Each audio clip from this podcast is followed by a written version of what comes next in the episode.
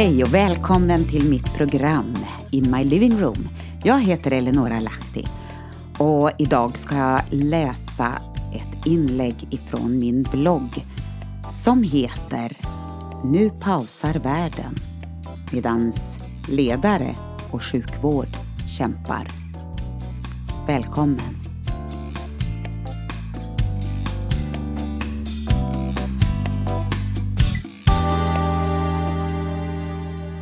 Ja, aldrig skulle man väl tro att man skulle skriva ett sånt märkligt inlägg någon gång. Men eh, året är nu 2020 och det är i mars månad. Och ingenting ser ut att vara sig likt längre. Kanske du lyssnar på det här programmet om eh, några år när jag kör det i repris. Ja, jag undrar hur det då ser ut. Och du som lyssnar då, i min framtid, du sitter med facit. Hur som helst så har vi en märklig tid vi är mitt uppe i. Och eh, jag vill för dig läsa lite grann utav mina tankar, mina funderingar i den här tiden.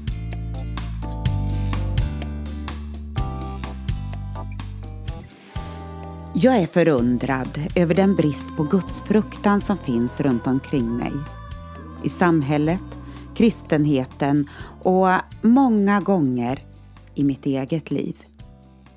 Ju mer jag läser Guds ord ser jag Guds handlingsplan åter och åter igen upprepas för att få sitt folk på rätt spår. Parallellerna är tydliga och satta till undervisning, vägledning och varning för oss i denna tid. Det vi trott vara vår säkra grund har på kort tid raserats och världens mäktiga män och kvinnor har i ett nu förlorat sin självsäkra attityd. Och äh, frågan är, varifrån ska vår hjälp komma?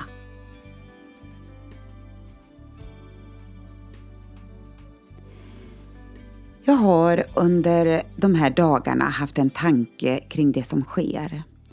Och jag vet att det är något som vi behöver reflektera över till att börja med.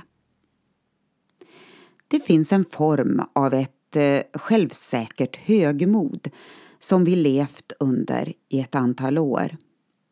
Producera lite till, hinn med lite mera och allt kan vi göra. Israels barn fick i uppdrag att fira sina sabbater varje vecka samt att marken skulle få vila vart sjunde år. Men eh, det blev aldrig så. För man tog aldrig till sig den uppmaningen. Och eh, profeterna varnade. Och babylonska fångenskapen drabbade folket. Och i tredje Mosebok 26 och 43 där står det bland annat.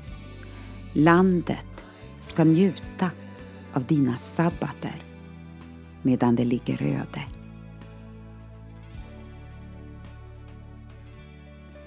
Flera hundra år tidigare hade en äldre generation sett Guds mirakler, men då utifrån en annan fångenskap, uttåget ur Egypten. I Egypten förtröstar man på sina olika gudar. Men när tiden var inne för Israels befrielse fick dessa tio gudar sin dom när farao försökte hålla folket kvar i fångenskap. Men eh, det här med Babylon. Man ingick felaktiga allianser. Man kunde inte skilja på rätt och fel och man hade aldrig lärt känna Gud. Och problemet i vår tid är att många tror att Gud har förändrats. Men nej, Guds ord har alltid något att säga oss även i vår tid. Skillnaden är att vi nu inte behöver de djuroffer som användes för att sona våra synder.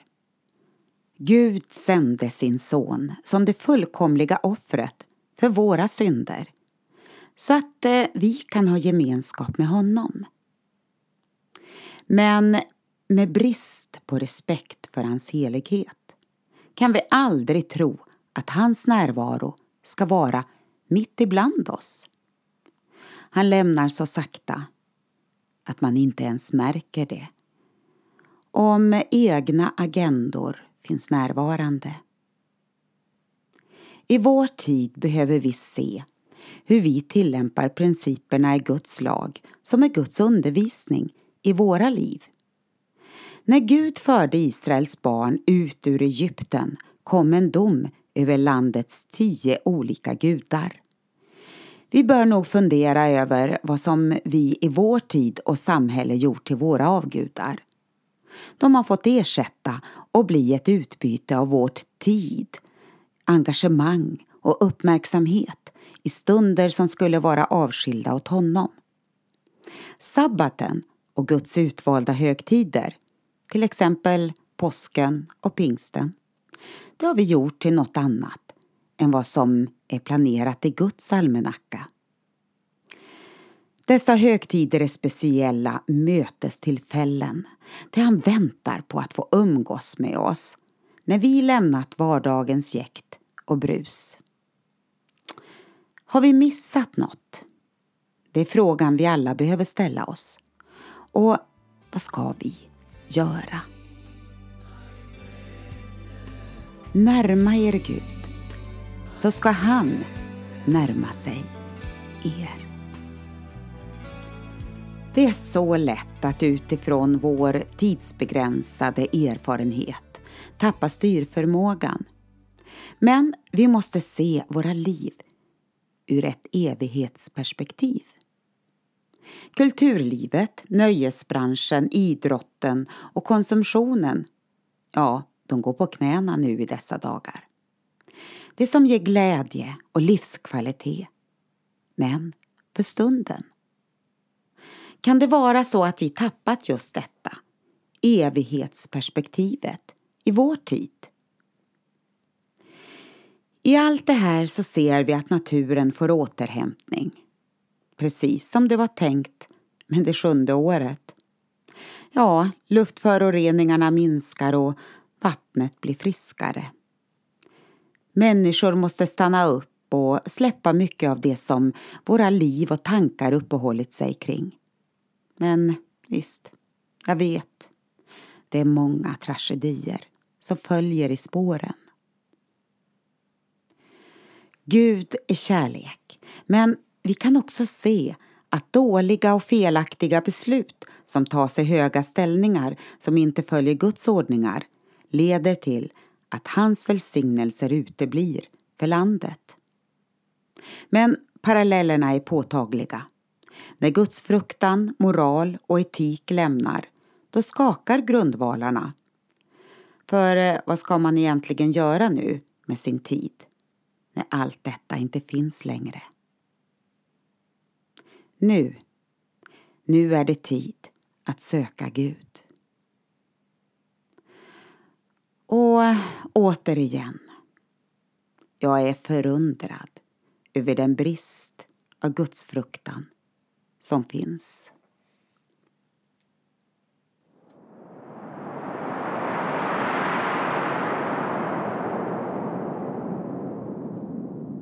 Närma er Gud, så ska han närma sig er.